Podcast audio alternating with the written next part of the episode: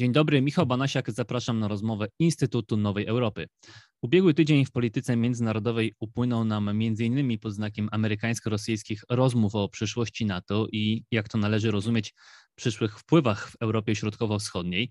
Do rozmów tych dwustronnych w Genewie, a potem też na forum OBWE i NATO Waszyngton i Moskwa długo się przygotowywały, ale zdaje się, że obie strony z góry uznały, że negocjacje przełomu nie przyniosą bo na czele obu delegacji stali jedynie wiceszefowie dyplomacji. O tym, co te rozmowy zmieniły i jaki jest na dziś stan amerykańsko-rosyjskiej gry o Europę, porozmawiam z Mateuszem Piotrowskim, amerykanistą, analitykiem Polskiego Instytutu Spraw Międzynarodowych.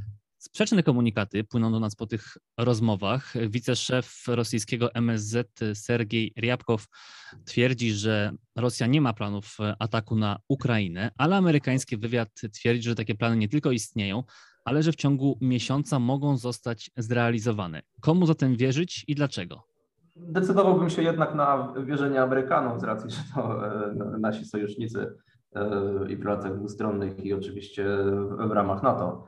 E, te komunikaty, które Amerykanie wysyłali od, no właściwie już od początku listopada, publicznie angażowali się w, dialog z sojusznikami właśnie w relacjach dwustronnych, w relacjach wielostronnych, sygnalizując, że to nie jest blef ze strony rosyjskiej tylko i wyłącznie, że to gromadzenie e, wojsk przez Rosję przy granicy z Ukrainą ma charakter dużo, dużo bardziej niebezpieczny niż, e, niż pierwsza taka akumulacja w, w roku 2021, która miała miejsce w kwietniu i doprowadziła do podobnych zdarzeń, co teraz, do, do nawiązania dialogu między Rosją a Stanami Zjednoczonymi na poziomie prezydenckim na najwyższym szczeblu ale tym razem istnieje faktycznie zagrożenie, że są, jest to przygotowanie do inwazji na, na Ukrainę, do kolejnej inwazji na Ukrainę, że przypomina to y, działania rosyjskie z 2014 roku, kiedy doszło do, do aneksji Krymu, rozpoczęcia, rozpoczęcia konfliktu w Donbasie.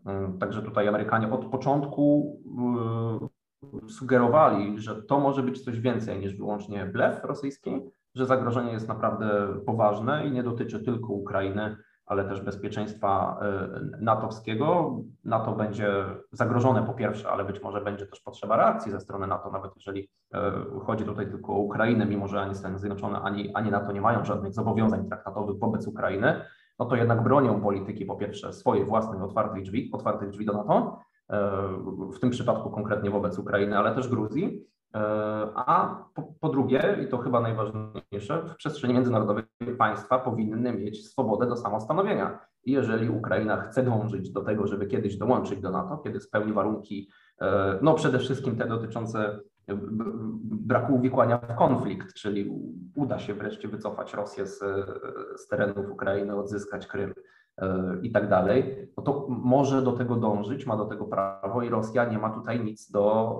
e, do powiedzenia w tej kwestii. To jest wyłączna sprawa Ukrainy e, i państw natowskich, które takie członkostwo oczywiście musiałyby zaakceptować i raczej polityka wewnątrz-natowska, atmosfera wewnątrz-natowska jest raczej taka, że żeby ją zaakceptowały, aniżeli odrzucały jako członka. Także ja tutaj bym się skłaniał jednak ku, ku, ku wierzeniu Amerykanom, E, ani, aniżeli Rosjanom. Nie jest oczywiście powiedziane, że, że to się musi przerodzić w, inwazję. Amerykanie też to oczywiście sygnalizowali, że to może być tylko ostatecznie blef, tak, który służy do nawiązania kontaktu, wynegocjowania jakichś ustępstw, e, przede wszystkim Stanów Zjednoczonych oczywiście, ale tutaj chodzi też e, szerzej o NATO, ale Rosjanom przede wszystkim zależy na tym kontakcie dwustronnym, bo wiedzą, że negocjując bezpośrednio z Amerykanami są w stanie ugrać więcej E, są w stanie wymusić być może na Stanach Zjednoczonych potem podjęcie jakichś reform w ramach NATO, próbę wypracowania jakiegoś innego kierunku. E, z całym NATO rozmowa właśnie w formacie NATO-Rosja jest trudniejsza i to też było widać właśnie w zeszłym tygodniu. E, więc taki jest raczej priorytet Rosjan, jeżeli chodzi o te, o te, o te kontakty w różnych, w różnych formatach. Natomiast no, to ryzyko nadal istnieje, to, że od, od, od momentu, w którym po raz drugi się Joe Biden spotkał z Władimirem Putinem, tym razem wirtualnie w grudniu, e, po to, by deeskalować, by, by starać się uspokajać relacje, no to tak naprawdę nie widać tego momentu. To znaczy, oczywiście liczba wojsk rosyjskich przy granicy z Ukrainą być może odrobinę się zmniejszyła, ale ryzyko nadal jest takie samo. Amerykanie nadal sygnalizują, że, że ryzyko jest poważne. Ryzyko tej inwazji nadal się nie, nie zmniejszyło. To jest, nadal mówi się o tym, że w styczniu bądź już teraz, raczej w lutym, mogłoby dalej dojść do tej operacji, jeżeli Rosjanie się na nią zdecydują. Mm, także ten proces trwa już powiedzmy półtorej miesiąca od momentu właśnie wirtualnego spotkania, e, tej dyplomatycznej deeskalacji, a właściwie jakichkolwiek e, kroków, przynajmniej ze strony Rosji, e, w tym kierunku nie, nie widzimy, nawet, nawet wręcz przeciwnie. Wolelibyśmy mieć troszeczkę mocniejsze argumenty mm, przemawiające za, za tym, że wojny nie będzie niż wiara E, amerykańskim dyplomatom, ale porozmawiajmy chwilę o tych planach rosyjskiej agresji, no bo jeśli one są, no to trzeba brać pod uwagę, że mogą zostać wcielone w życie. Jak w przypadku napaści na Ukrainę ze strony Rosji zareagowałyby Stany Zjednoczone? Joe Biden, i nie wiem, czy to jest, e, czy to było podejście do końca słuszne, bardzo otwarcie sygnalizował, że Stany Zjednoczone nie mają zamiaru się angażować w konflikt zbrojny w obronie Ukrainy. To znaczy, że wojska amerykańskie nie pojawią się na Ukrainie w razie, w razie inwazji, że to nie jest opcja, która jest brana pod rozwagę. Jednak Ukrainie udziela wsparcia wojskowego i to dość znaczącego, pomimo że nie ma jako tako amerykańskich wojsk licznie stacjonujących na Ukrainie, jeżeli już to są tam tylko szkoleniowcy, E, no to jednak rok, e, rok w rok od 2014 roku e, wsparcie militarne w jakiejś formie było przekazywane. Początkowo pożyczek, zwrotnych bądź bezzwrotnych od 2016 roku, o ile dobrze pamiętam, to jest od 250 do nawet 400 milionów dolarów w ramach pomocy militarnej przekazywanych Ukrainie, więc to wsparcie jest znaczące, ono też ma istotny wymiar w amerykańskiej polityce wewnętrznej, obydwie partie właściwie bronią e, tego, by Ukraina to wsparcie otrzymywała. Jeżeli są jakieś powody, żeby je wstrzymać, no to staje się to od razu przedmiotem e, dociekań polityków, dlaczego tak się dzieje, co jest, co jest tego powodem, że, że nie wspieramy, że, że Amerykanie nie wspierają Ukrainy, co, co, co stoi na przeszkodzie. E, natomiast Joe Biden faktycznie otwarcie zasygnalizował, że to nie jest na stole, ta opcja nie jest na stole. Ja rozumiem cel tego, e, bo to było zasygnalizowane jeszcze na początku grudnia, właśnie w okolicach tego wirtualnego spotkania z Władimirem Putinem. E, ja rozumiem, że cel takiej deklaracji jest, znaczy jego celem było za deeskalowanie, nie, próba niepokazania, próba pokazania, że Stany Zjednoczone tutaj nie dążą do konfrontacji e, wojskowej z Rosją. Stany Zjednoczone nie mają jakichkolwiek zobowiązań sojuszniczych jako takich wobec, wobec Ukrainy, nawet na gruncie swojego własnego wewnętrznego prawa. Tutaj się często przywołuje przykład Tajwanu, gdzie faktycznie Amerykanie mają ustawę przyjętą, na mocy której wspierają zdolności obronne Tajwanu. E, tutaj w przypadku Ukrainy jest to wyłącznie e, deklaratywne wsparcie, nie ma jako takich zobowiązań, więc ja rozumiem, dlaczego Joe Biden nie poszedł w stronę straszenia wojskową odpowiedzią bezpośrednią amerykańską. E, teraz na niższym szczeblu to się trochę zmienia, pojawiają się przecieki medialne, że Amerykanie analizują różne scenariusze, jak mogliby wesprzeć e, działania Ukrainy, gdyby doszło do, do faktycznej inwazji Rosji. Także tutaj na pewno coś E, poszczególne scenariusze, może nie bezpośredniego zaangażowania wojsk e, amerykańskich na Ukrainie, ale jakiegoś znaczącego dodatkowego wsparcia w razie, e, w razie tej eskalacji i kolejnej inwazji na, na pewno jest rozpatrywane.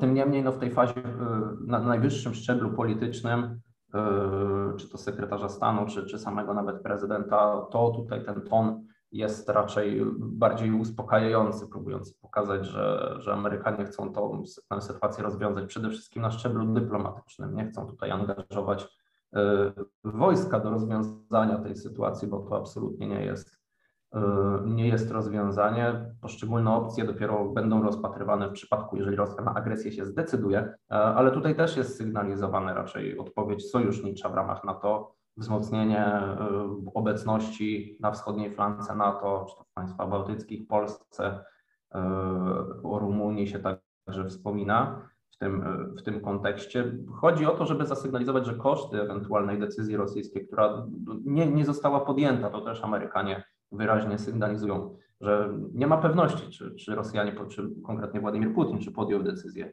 na temat tej inwazji, ale ma jak najbardziej możliwości, żeby się zdecydować E, na nią, to, to, jest, to jest w grze i stąd to ryzyko właśnie wynika. Amerykanie sygnalizują, że ewentualne działania, które mogliby podjąć po takiej inwazji, czy w wypadku inwazji, e, sami jako Stany Zjednoczone oraz sojusznikami w ramach NATO, no szłyby w kompletnej sprzeczności z tym, czego obecnie Rosja się domaga od Stanów Zjednoczonych od Zachodu, czyli tych gwarancji bezpieczeństwa e, dotyczących i obecności wojsk e, sojuszniczych na wschodniej flance i nierozszerzenia NATO dalej na wschód. Czyli krótko mówiąc, że koszty tak naprawdę czy konsekwencje e, te, te, tej, tej inwazji rosyjskiej no, stałyby w całkowitej sprzeczności z tym, czego Rosja oczekuje, w związku z czym ta inwazja jest dla niej absolutnie nieopłacalna. Dużo czasu poświęcamy Ukrainie, no bo widmo wojny zaraz i tuż przy naszej granicy to jest coś, co rzeczywiście rozpala wyobraźnię nie tylko E, komentatorów i analityków, ale w zasadzie można powiedzieć wszystkich, ale te rozmowy dotyczyły znacznie e, szerszej palety rosyjskich żądań, tak zwanych czerwonych linii, e, które zostały wystosowane przez Kreml jeszcze w grudniu. Dlaczego akurat teraz Władimir Putin decyduje się na na, na, takie żądania i to tak radykalne, jeżeli chodzi Mm, o ich treść, bo to jest chociażby powrót NATO de facto do granic z roku 97, więc cofnięcie tych natowskich broni e, rozmieszczonych na terytorium NATO do krajów, które e, w roku 97 do sojuszu należało, a więc oznaczałoby to chociażby wycofanie amerykańskich wojsk z, z terenu Polski, z krajów bałtyckich i tak dalej, e, i tak dalej. Czy Władimir Putin uznał, że Stany Zjednoczone znajdują się w kryzysie, że to jest taki słabszy moment i dlatego warto akurat w tym momencie e, zaatakować?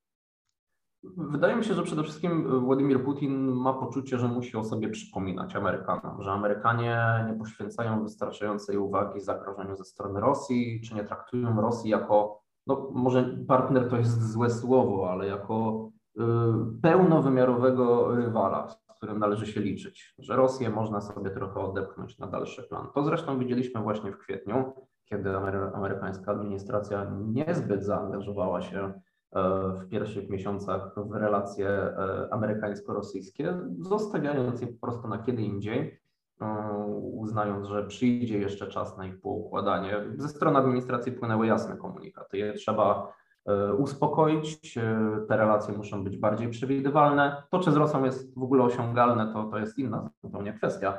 E, w związku z czym Władimir Putin wywołał pierwszy kryzys, także dotyczący Ukrainy, żeby w dialog z Amerykanami wejść. To się oczywiście udało. Skończyło się to przecież pierwszym spotkaniem prezydentów w Genewie. Ten, to spotkanie uruchomiło potem serię E, dialogu o stabilności strategicznej, gdzie, gdzie obydwa państwa rozmawiają o, o, ważnych dla nich kwestiach, raczej nie dotyczących właśnie bezpieczeństwa międzynarodowego jako takiego, e, ale, ale kwestii dwustronnych, cyberbezpieczeństwo, nieproliferacja, własne rozbrojenia, to, to, to co dotyczy stricte relacji dwustronnych. E, I tutaj Amerykanie też starali się tego trzymać przy okazji serii zeszłotygodniowych rozmów, gdzie do kolejnego spotkania w ramach dialogu o stabilności strategicznej właśnie doszło. E, w Genewie i na którego czele stała e, po stronie amerykańskiej zastępca sekretarz stanu Wendy Sherman. E, to swoją drogą właśnie dialog o stabilności strategicznej raczej odbywa się na tym, no może nie jest to najniższy poziom oczywiście, ale jednak niższym po to, by zachować większą szczegółowość tego dialogu. Ma mniejsze znaczenie czysto polityczne, a bardziej właśnie taki wymiar techniczny. W nim biorą też e, udział poszczególni podsekretarze stanu odpowiadający za właśnie kwestie zbrojeń, czy także z Departamentu Obrony przedstawiciele. E, więc to jest taki no, dość dobry mechanizm, biorąc pod uwagę politykę administracji Joe Bidena, która po prostu chce się w ten dialog angażować. To dobrze, że nie odbywa się to tylko też na tym szczeblu najwyższym politycznym, z którego ostatecznie mogłoby niewiele wynikać poza deklaracjami i komunikatami po spotkaniach, ale też, że regularnie co dwa czy trzy miesiące strony spotykają się, by, by rozmawiać o, o zobowiązaniach, które gotowe są podjąć, bądź gotowych nie są podjąć. Mówi Pan, że to dobrze, że to jest takie spotkanie techniczne, można powiedzieć robocze, że takie spotkania odbywają się regularnie, ale z drugiej strony mam wrażenie, że możemy to też odczytywać jako taki sygnał, że na razie jeszcze nie czas na konkretne działania, że jest właśnie dużo takiej technicznej, analitycznej pracy, dużo kwestii, które trzeba ustalić, czyli to jeszcze nie jest czas na wiążące decyzje. Na co w takim razie obie strony czekają i jaki moment będzie tym, w którym rzeczywiście no, któraś ze stron zdecyduje się na jakiś krok? No, zwłaszcza tutaj pytam o tę stronę amerykańską. Jaki, jaki ruch ze strony Rosji pomijamy agresję na, na Ukrainę. Czy jakieś żądania ze strony Rosji byłyby takimi, na które Amerykanie musieliby już konkretnie odpowiedzieć i co to byłaby za odpowiedź? To jest właśnie ogromne ryzyko, bo e, pro, propozycje, które Rosja przedstawiła, jest jasne, że są nie do spełnienia. To jest wyraźnie zasygnalizowane przez Amerykanów i przez NATO e, jako takie, może nawet wyraźniej właśnie przez, przez sojusz jako, jako taki. To jest też powód, dla którego Rosjanie wolą pozostawać w dialogu raczej dwustronnym niż rozmawiać e, w formacie Rady NATO-Rosja. One są nie do spełnienia i być może jest to prolog do tego, by, e, by przedstawić inne propozycje, które będą już wyglądać bardziej racjonalnie w optyce amerykańskiej i co, do których będzie można się jakkolwiek odnieść. Może nie przyjmować ich od razu w takiej formie, w jakiej zostały zaproponowane, ale pójść w stronę osiągnięcia jakiegoś kompromisu. Problem z amerykańską polityką wobec Rosji jest taki, że Amerykanie jednak pozostają reaktywni. To Władimir Putin proponuje kurs tej polityki. On wywołuje poszczególne kryzysy, nawołuje do rozmów. E, Amerykanie odpowiadają na nie, oczywiście nie chcą pozostawać, e, nie chcą izolować Rosji. E, wolą wyjść w dialog, przedstawić własne wątpliwości, tak to chyba trzeba nazwać. Obydwie strony zarysowują wówczas czerwone linie. Mm, no problem w tym, że, że to jest właściwie, to są bardziej monologi niż konkretny dialog. Tutaj z stroną ciężko jest się porozumieć. E, żeby przywołać jakiś taki przykład, już nie dotyczący konkretnie sytuacji związanej z Ukrainą, ale sam fakt, że w czerwcu prezydent Joe Biden na szczycie w Genewie sygnalizował, sygnalizował Władimirowi Putinowi e, kwestie dotyczące cyberataków rosyjskich na, e, na Stany Zjednoczone, zarysował obszary, w których no jest to absolutnie niedopuszczalne. Ich jest bardzo dużo skądinąd. To nie jest tak, że, że, że, że, że Joe Biden zostawił Putinowi pewną wolną rękę, jeżeli chodzi o ataki. Natomiast ich liczba, tak ocenia to amerykański wywiad, e, ze strony podmiotów, które wiąże z Rosją, bądź po prostu rosyjskiego wywiadu, absolutnie nie uległo zmianie w ostatnim półroczu.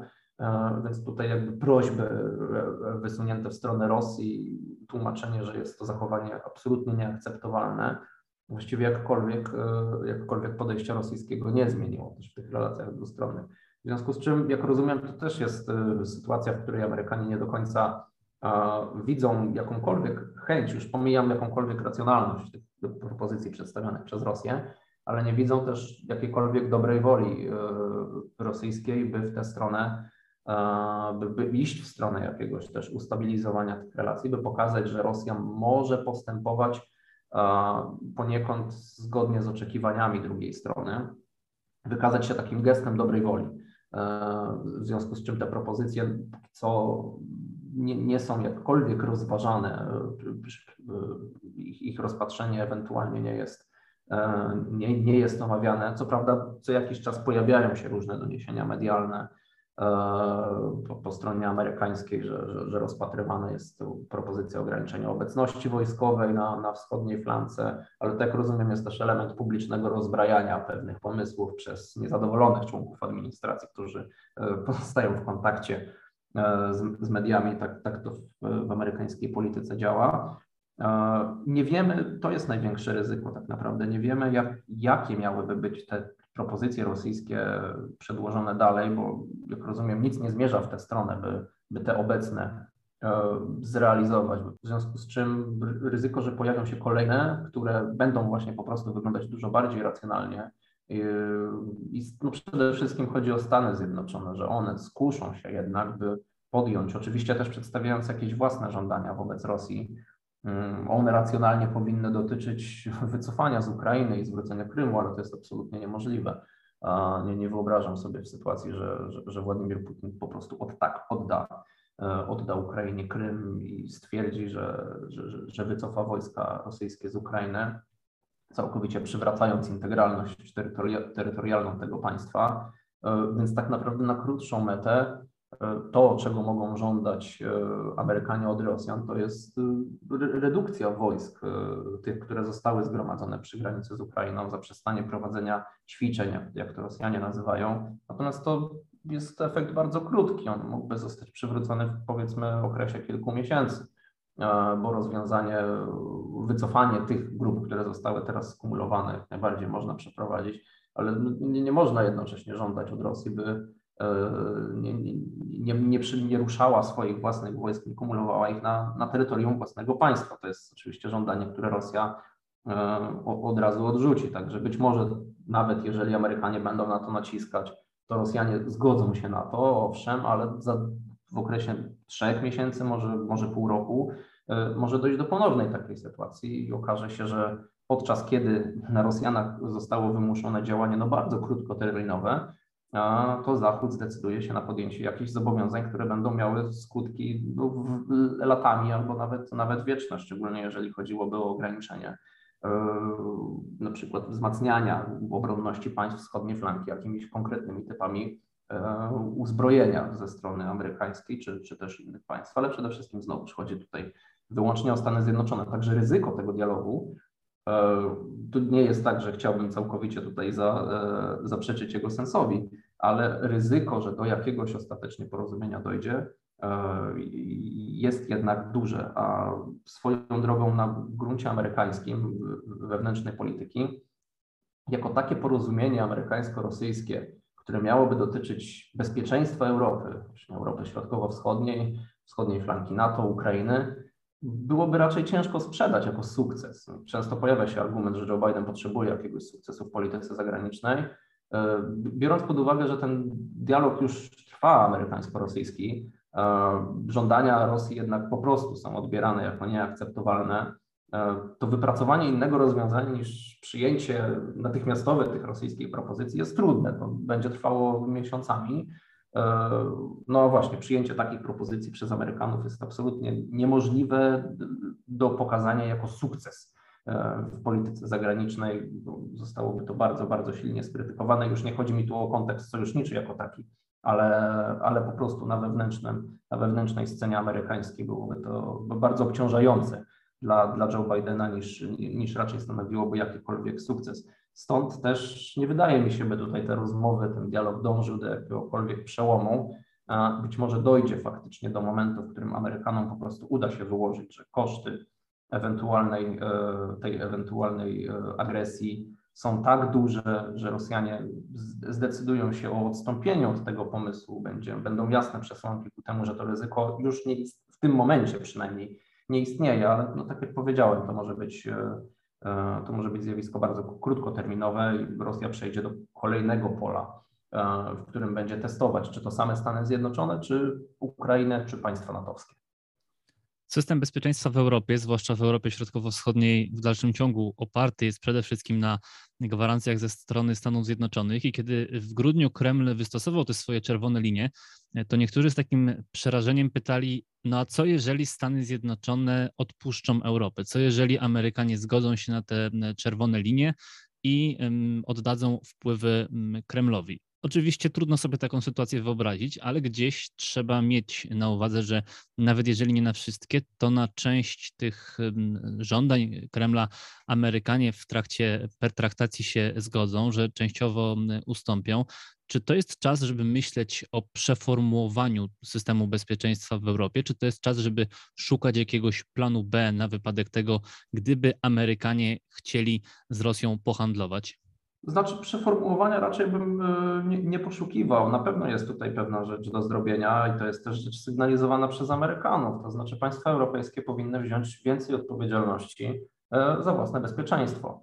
E, nie chodzi mi tu absolutnie o ignorowanie NATO. Amerykanie sugerują, że po prostu państwa europejskie mogą zrobić więcej, szczególnie jeżeli chodzi o państwa Europy Zachodniej wobec ich e, zobowiązań właśnie na wschodniej flance, że, że mają możliwości, by to, by to poczynić.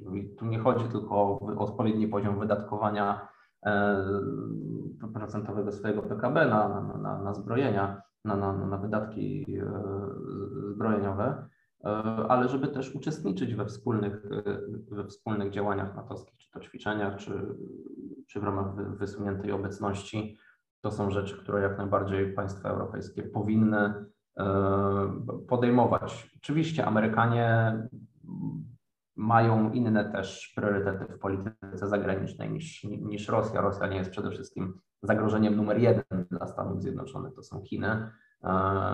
I to też nie oznacza z automatu, że Amerykanie wycofują się z Europy i chcą być obecni jedynie w Indo-Pacyfiku, chcą tylko i wyłącznie rywalizować z Chinami tutaj na wielu porach, bo nie chodzi przecież tylko o zagrożenie stricte wojskowe, ale też y, wszystkie inne obszary z, z relacjami gospodarczymi. Ale Rosja jednak jest od, odrobinę w tyle, w tyle, choćby nawet z tego względu, że ta rywalizacja jest dużo mniej obszarowa. Dotyczy przede wszystkim kwestii bezpieczeństwa czy to, czy to szerzej właśnie w relacjach NATO, czy, czy, czy w relacjach dwustronnych.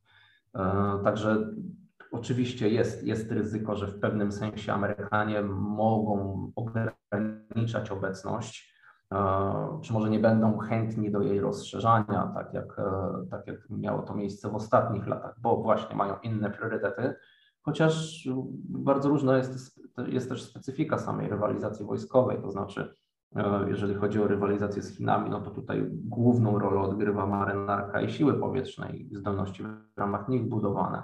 E, obrona rakietowa, także tam też Stany Zjednoczone wchodzą przecież w, bardzo mocny dialog z sojusznikami, bardzo mocno starają się związać, czy to tradycyjnych sojuszników jak Japonia, Korea Południowa, Australia, także czego przykładem jest nowy format współpracy wojskowej OKUS, ale też z państwami mniej, mniej proamerykańskimi, powiedzmy takimi, z którymi aż tak współpraca ze Stanami Zjednoczonymi nie jest pewna. I tutaj mam na myśli Filipiny, Wietnam, Singapur, także Indie to nie jest aż tak mocny, mocny, mocny sojusz. Tu chodzi też po prostu o odciąganie tych państw od, od Chin, zawiązywanie szerszej współpracy no, dla uproszczenia nazwijmy ją antychińską. Po to też to Amerykanie robią, by nie musieć się całkowicie tutaj wycofywać z Europy, by nie musieć przerzucać całkowitej uwagi e, na tamten region. Z kolei, no, jeżeli chodzi właśnie o zagrożenie ze strony Rosji, oczywiście istotna jest też marynarka, siły powietrzne zawsze będą istotne.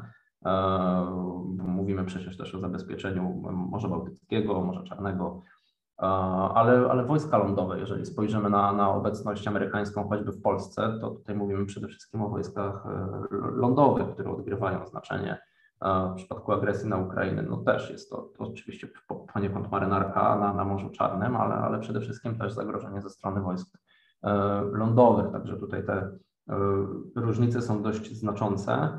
Amerykanie mają czym dysponować, to jest raczej, raczej dobra wiadomość. Nie, nie, nie, należy się obawiam, nie należy się obawiać tego, że, że liczbowo to będzie skracane. Amerykanie póki co otwarcie sygnalizują, ale w dobrym tonie, to znaczy nie grożąc, że Europa musi podjąć te zobowiązania, większe zobowiązania w ramach własnej obronności, bo my się wycofujemy, ale po prostu chcą zobaczyć gotowość do tego, że nie tylko Stany Zjednoczone E, dbają o to, by wschodnia flanka NATO była lepiej zabezpieczona, czy Ukraina była lepiej zabezpieczona, jeżeli już mówimy o współpracy zewnętrznej e, z państwami spoza NATO, ale też, że państwa europejskie podejmują oczywiście w ramach własnego potencjału, z własnych możliwości. Te oczekiwania też nie dotyczą tego, by nagle państwa bałtyckie czy, czy, czy spoza wschodniej flanki może E, i Hiszpania i Portugalia zaczęły wykładać podobną, podobnej kwoty pomoc militarną dla, dla Ukrainy, jaką robią to Stany Zjednoczone, ale żeby w ramach własnych, własnych zdolności i możliwości jednak lepiej angażować się w to wspólne budowanie bezpieczeństwa e, w, w Europie. Także tutaj to jest oczywiście wszystko w ramach NATO. E, wszelkie możliwości, jeżeli chodzi o budowanie zdolności obronnych przez, przez Unię Europejską, też będą mile widziane, chociaż to jest oczywiście e, daleki, daleki plan. Też nie chodzi o to, by Unia Europejska powielała możliwości NATO, ale żeby się z nimi uzupełniała. E, ewentualnie nie wchodźmy w może, może w to, Amerykanie tylko i wyłącznie sygnalizują, że chcą, by, by Unia Europejska właśnie myślała trochę szerzej skoro już chce wchodzić w te, w, te, w te kwestie obronne, aniżeli po prostu jak tu zastąpić NATO, jak tu trochę zignorować Amerykanów. No, także wracając do początku samego pytania, e, raczej nie przemodelowanie, być może pewien rozwój, dostosowanie tego systemu e, bezpieczeństwa europejskiego do obecnych wyzwań na świecie, bo tutaj Europa raczej nie będzie się mierzyć w wymiarze zagrożenia stricte takiego bezpieczeństwa twardego, wojskowego z, z innym zagrożeniem niż przede wszystkim ze strony Rosji, ale trzeba uwzględniać to, że, że, że, na świecie faktycznie dzieją się inne rzeczy i Stany Zjednoczone, ich uwaga jest e, stale odciągana do, e, do kwestii innych, szczególnie do kwestii chińskiej, w związku z czym na barkach państw europejskich, e, sojuszników z Europy, przede wszystkim zachodniej, też w większym stopniu powinno leżeć to bezpieczeństwo wschodniej flanki NATO i tego, co dalej na wschód, jeżeli mówimy o perspektywie rozszerzania sojuszu. Mija rok od zaprzysiężenia prezydenta Joe Bidena i mówi pan, że on poszukuje um, sukcesów w polityce międzynarodowej. No, też wziąwszy pod uwagę po pierwsze um, fakt, że to za jego kadencji przypadł czas wycofywania się amerykańskich wojsk z Afganistanu i że jego poprzednik na finiszu swojej mm, kadencji miał taką serię sukcesów, zwłaszcza w tej polityce e, blisko wschodniej, patronował części Dili, można powiedzieć, osobiście, e, jako człowiek, e, który rozmiłował się właśnie w wprowadzeniu takiej polityki na zasadach biznesowych. Dlaczego Joe Bidenowi brakuje sukcesów w polityce międzynarodowej i jak przez ten rok on jest postrzegany przez samych Amerykanów, przez środowiska chociażby polityczne czy, czy komentatorów, jeżeli chodzi o aktywność właśnie w polityce międzynarodowej? Przede wszystkim okazało się, że nagle niebycie Donaldem Trumpem nie wystarcza, żeby osiągać sukcesy. Faktycznie, jeżeli chodzi o Bliski Wschód, to tutaj Donaldowi Trumpowi pomysł, jego doradcą oczywiście, pomysł z porozumieniami abrahamowymi e, i budowaniem relacji, uspokajaniem właściwie relacji na Bliskim Wschodzie, ale też przecież chodzi o państwa afrykańskie, nawiązywania relacji pomiędzy państwami arabskimi z Izraelem, trzeba oddać, yy, oddać fakt, że, że, to, że to był dobry pomysł. On jest dalej rozwijany.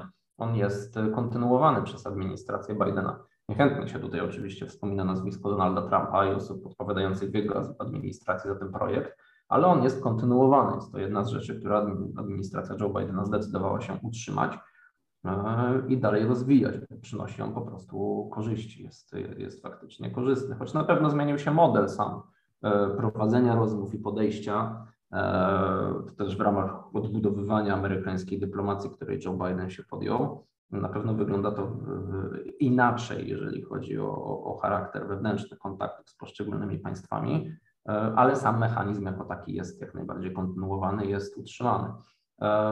Joe Bidenowi brakuje w pewnym sensie wyraźnego sukcesu z powodu liczby, liczby obietnic, jakie złożył czy to wobec Amerykanów, e, czy szerzej społeczności międzynarodowej. Obiecywał przecież odbudowę e, pozycji międzynarodowej Stanów Zjednoczonych e, jako promotora rządów prawa, demokracji, przestrzegania praw człowieka. To jest łatwe retorycznie oczywiście do zarysowania, ale przejście później do konkretnych działań jest bardzo trudne. Stany Zjednoczone nie będą przecież pociągać wszystkich państw do odpowiedzialności, szczególnie partnerskich.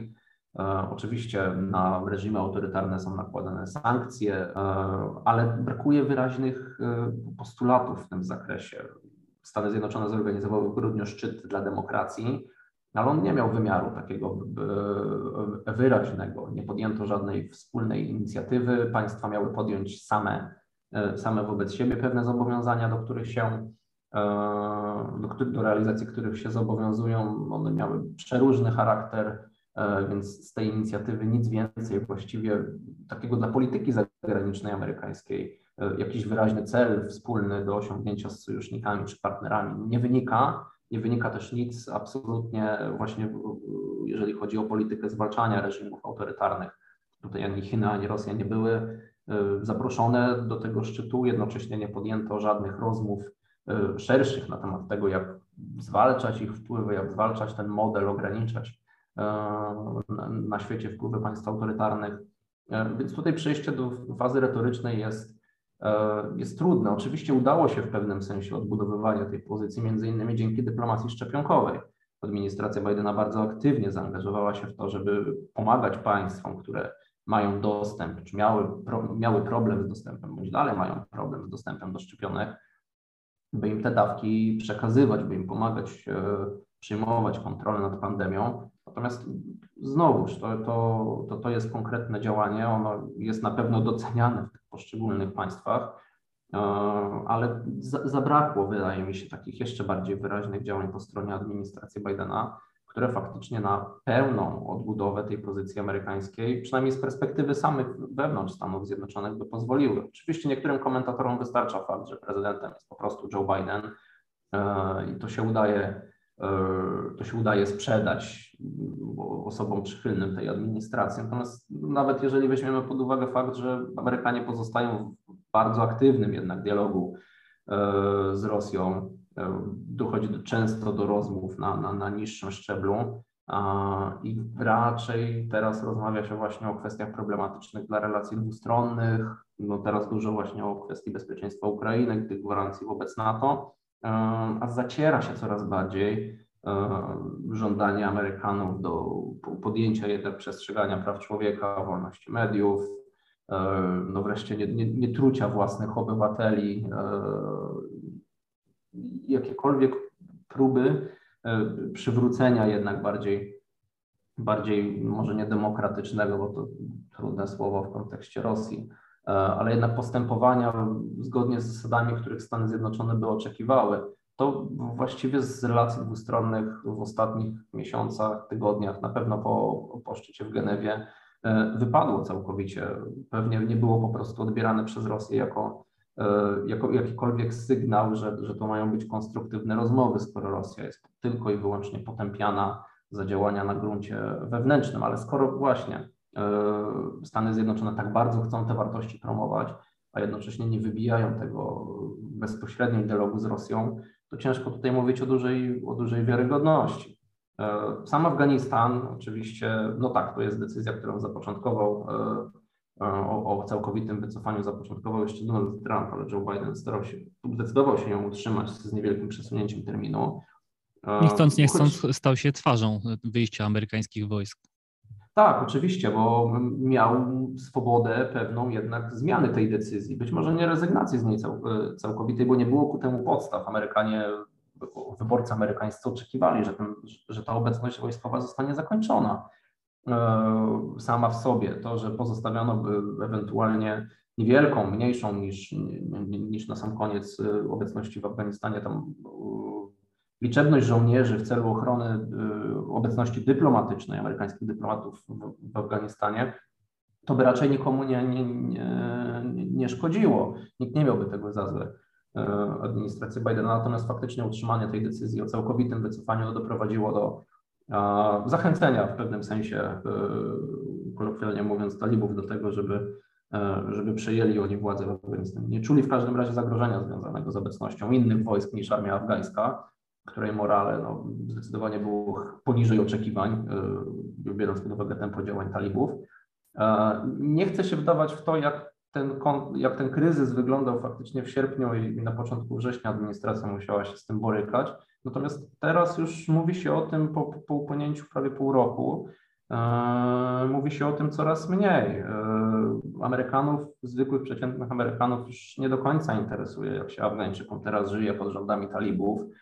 E, ostatecznie jakie zobowiązania podjęły Stany Zjednoczone, jakie inne państwa sojusznicze, jeżeli chodzi o przyjęcie Afgańczyków, którzy uciekali z, z Afganistanu i mogła im przysługiwać ewakuacja w ramach współpracy z wojskami sojuszniczymi, czy jeszcze innych względów udało im się dostać jakąś wizę. E, I biorąc pod uwagę tutaj już do, konflikt, do kontekstu wyborczego będę zmierzał, może nie wyborów do kongresu w listopadzie tego, tego roku, ale przede wszystkim do wyborów prezydenckich, jeżeli Joe Biden miałby się ubiegać o, reelekcję, co nie jest wykluczone, to że ostatecznie Amerykanie zapamiętają Bidenowi to, że on zakończył tę obecność, że po 20 latach obecności wojskowej w Afganistanie nie ma tam już amerykańskich żołnierzy. Oczywiście nic przez te 20 lat y, jako takie długo, y, długoterminowe cele nie udało się zrobić, skoro Afganistan jest ponownie pod rządami talibów, y, ale nie ma tam już amerykańskich żołnierzy, amerykański obywatel w pewnym sensie nie ponosi kosztów za obecność wojskową, która nie wiadomo do czego miała dążyć. E, podobnie zresztą jest z Irakiem, który może nie wzbudzał w ostatnich e, latach aż takich kontrowersji, ale ta obecność wojskowa też została zakończona. Zostały tylko wojska o charakterze szkoleniowym, pewnie około tysiąca żołnierzy który, prowadzi, prowadzi działalność szkoleniową dla, dla, dla, afgańskiej, dla irackiej armii i policji. No i oczywiście niewielka obecność, jeżeli chodzi właśnie o zabezpieczenie placówki dyplomatycznej. I to ostatecznie może być zapamiętane Joe Bidenowi, że zakończył te bezkresne wojny, jak się to określa w amerykańskiej polityce, a więc został właśnie twarzą tego wycofania i to będzie dla niego korzyść. To będzie dla niego plus, mimo że właśnie w sierpniu czy we wrześniu no było to postrzegane nie tylko w Stanach Zjednoczonych, a może właśnie przede wszystkim na zewnątrz jako absolutny kryzys amerykańskiego E, amerykańskiego przywództwa. Podobny dysonans też jest, jeżeli chodzi o ten sojusz, o którym już wspomniałem, e, z Australią i z Wielką Brytanią, czyli o AUKUS. E, po jego sformowaniu przecież dużo mówiło się o farsie dyplomatycznej, jaką miało być nie, niepoinformowanie Francuzów w czas o tym, że zostaną oni no, tym sojuszem wypchnięci, czy porozumieniem raczej, wypchnięci ze współpracy E, obronnej z Australią, jeżeli chodzi o kontrakt na, na, na okręty podwodne. Tak naprawdę po tygodniach e, bardzo różnego odbioru, bo przecież w Europie był on właśnie odbierany jako e, były państwa, które stawały w obronie Francji i absolutnie nie rozumiały podejścia amerykańskiego. Były państwa, które nie do końca zgadzały się z tym, że to jest tragedia naruszająca podstawy stosunków transatlantyckich. Amerykanom na pewno udało się przekonać, E, że to jest właściwie wina leżąca po stronie Australii e, i ta Australia powinna komunikować, co robi, a czego nie robi, czego nie ma w planach robić e, stronie francuskiej i Amerykanie oczywiście rozumieją sytuację, ale to nie, nie do nich do końca należy wina i ja akurat ten argument kupuję. Francuzi ostatecznie zapomnią o tym, że przepadły miliardy w ramach, w ramach kontraktu zbrojeniowego, a reszta świata, przede wszystkim Stany Zjednoczone, będą pamiętać, że weszły w nowy format współpracy, współpracy wojskowej, zdecydowanie antychińskiej, która będzie miała, no, biorąc pod uwagę, że chodzi o pozyskanie, przynajmniej w pierwszym etapie chodzi tylko o to, e, o pozyskanie okrętów podwodnych, ona będzie atomowym dla Australii. To będzie miało skutki no, w kolejnych dopiero dekadach, e, za co najmniej 10 lat, kiedy dopiero dojdzie do, być może dojdzie do wcielenia do, do, australijskich, e, do australijskiej marynarki pierwszych okrętów, ale raczej jeszcze później niż po 2030 roku, a w ramach tej współpracy będą rozwijane kolejne dziedziny. To już jest analizowane przez wszystkie strony, gdzie dalej ta współpraca bezpieczniacka mogłaby iść, e, w jakich konkretnie zdolności. Przede wszystkim, przede wszystkim Australii jako, jako państwa, które jest tam w regionie Indo-Pacyfiku obecne. Także też mi się wydaje, że ostatecznie ta optyka ulegnie zmianie i to będzie jednak postrzegane jako, jako plus, jako właśnie element budowy sojuszu w Indo-Pacyfiku. Ale fakt faktem po pierwszym roku prezydentury, też jeżeli weźmiemy pod uwagę to, że sytuacja pandemiczna w Stanach Zjednoczonych absolutnie nie jest pod kontrolą, i to oczekiwanie, które było na, punkt, na początku prezydentury, że szczepionkami da się sytuację uspokoić. Być może gdyby szczepialność narodu sięgnęła powyżej 90%, owszem, tak by było, ale w Stanach Zjednoczonych e, nie ma taka sytuacja miejsca, przez co gospodarka też nie jest stabilna właściwie z powodu stymulacji, e, którą Joe Biden prowadził, tego, że Amerykanie dostali więcej pieniędzy. Udało im się pomóc na krótką metę, ale gospodarka amerykańska boryka się z kolejnymi problemami, mianowicie inflacją. To odbija się na tym, jak, jak Joe Biden jest postrzegany i to wreszcie ma dużo większe znaczenie dla Amerykanów e, niż sukcesy czy ich brak w polityce zagranicznej. To, to, to fakt, że zajeżdżam na stację benzynową i płacę e, półtorej raza więcej niż płaciłem kwartał temu czy pół roku wcześniej, pomimo że sytuacja też nie była łatwa z racji pandemii, bardzo się na tym odbija, w związku z czym słupki poparcia dla Joe Bidena e, nie są, na pewno są niższe e, niż na początku prezydentury. Najwyższe notowania miał Joe Biden e, poparcia w pierwszym tygodniu, w pierwszym tygodniu swojej prezydentury. Potem to się różnie wahało, ale teraz są, są, są jednak niskie właśnie ze względu tych, ze względów przede wszystkim gospodarczych. Oczywiście Joe Biden jeszcze ma czas na to, żeby zawalczyć czy to sukcesy na gruncie wewnętrznym, czy w polityce zagranicznej, e, ale sukcesy, ale i porażki prezydenta to też obciążenie dla partii demokratycznej, dla jego partii, e, a ta już ma mniej czasu, żeby, żeby się z ewentualnymi problemami, żeby sobie z nimi poradzić bo w listopadzie czeka ją obrona w wyborach do kongresu w większości w obu izbach, bardzo nikłej większości, bo w Senacie sprawowanej w oparciu o 50 do 50 stosunek mandatów i tylko przeważający głos wiceprezydent Kamali Harris. No, w Izbie Reprezentantów to jest większość sprawowana czterema mandatami powyżej limitu tych wymaganych 218. Także bardzo trudna sytuacja dla demokratów, żeby się bronić. Jednocześnie z obecnie pełnią władzy sprawowaną, czyli pełnymi możliwościami do tego, żeby e, kontrolować państwo i prowadzić politykę taką, jaką, e, jaką dana partia chce prowadzić. No, zazwyczaj jest tak, że jeżeli taka sytuacja ma miejsce na początku prezydentury, to po tych dwóch latach, tak zwanych wyborach połówkowych do kongresu, jest w pewien sposób z tego rozliczana. Także może dojść do sytuacji, kiedy y, kolejne dwa lata prezydentury Joe Bidena będą utrudnione z powodu tego, że przynajmniej jedna izba w kongresie będzie odbita przez republikanów i oni życia mu nie będą ułatwiać. Wyboisty rok za Joe Bidenem, a wszystko wskazuje e, na to, że kolejne lata będą dla niego jeszcze trudniejsze. Bardzo dziękuję. Mateusz Piotrowski, amerykanista, analityk Polskiego Instytutu Spraw Międzynarodowych. Dziękuję uprzejmie.